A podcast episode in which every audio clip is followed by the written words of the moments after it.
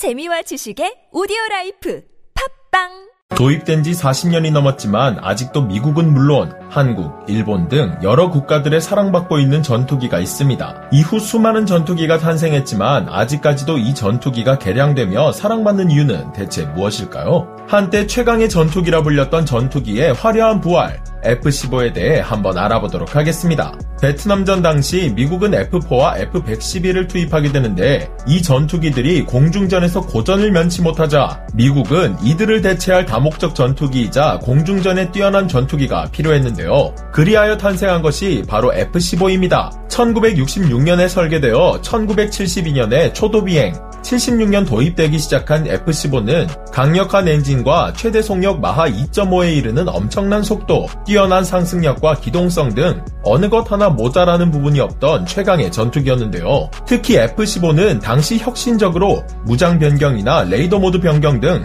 공중전에 필요한 각종 버튼을 스로틀 레버와 조종 스틱에 배치해 긴박한 상황에서 많은 움직임이 필요 없이도 조작을 할 수 있게 만들었다고 합니다. 이러한 설계는 공중전에 최적화된 전투기를 만들기 위해 편의성을 염두에 둔 설계로 F-15의 안성맞춤이었는데요. 공중전에 특화된 전투기다 보니 분명 하자가 있겠거니 생각하시겠지만 F-15는 심지어 다른 전투기들에 비해 저렴하기까지 했으며 한쪽 날개가 박살이 난 상태로 16km 떨어진 기지에 무사히 착 지할 만큼의 높은 기체 신뢰성을 자랑하기도 합니다. 시간이 지날수록 진가를 발휘하는 F-15는 자연스레 개량이 이루어졌고 F-15E 스트라이크 이글로 개량된 이후 F-15는 공중전뿐만 아니라 강력한 공대지 능력까지 갖춘 전투 폭격기로 진화했는데요. 하지만 개량은 여기에서 끝나지 않고 F-15EX로 개량됩니다. F-15EX는 현재 미국 주방위군의 도입이 확정된 F-15 전투기의 가장 최신 개량형인데요. F-15E의 단좌형 형상에 가까운 F-15EX는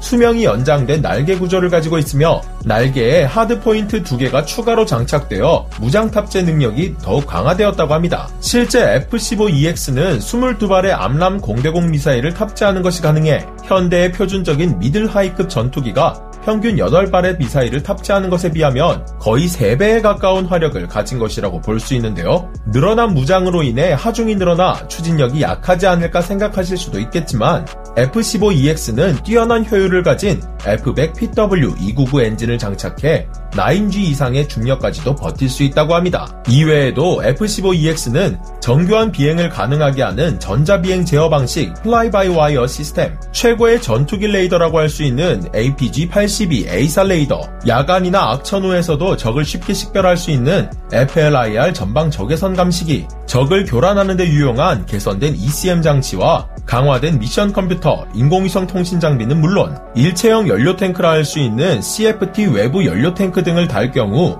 5,500km라는 어마어마한 전투 행동 반경 등 임무를 수행함에 있어 유용한 장비들을 모두 갖추고 있는데요. 스텔스기의 주 성능을 제외한 전투기가 갖춰야 할 모든 성능을 마스터한 수준인 F-15EX. 이쯤 되면 미국의 최애 전투기라고 봐도 무방할 것 같네요. 이미 오랜 기간 운용된 F-15는 사실상 검증된 전투기로 한국의 F-15K 슬래미글, 일본의 미쓰비시 F-15J, 이스라엘의 F-15I 람, 사우디아라비아의 F-15S, 싱가포르의 F-15SG, 카타르의 F-15QA 아바빌 등으로 수출된 전투기입니다. 스텔스기가 줄을 이루는 세상이 오면 결국 F-15도 퇴역의 길을 걷게 되겠지만 F-15의 또 다른 개량이 나올 것만 같은 건 왜일까요? 여러분들은 오늘 소개해드린 F-15에 대해 어떻게 생각하시나요?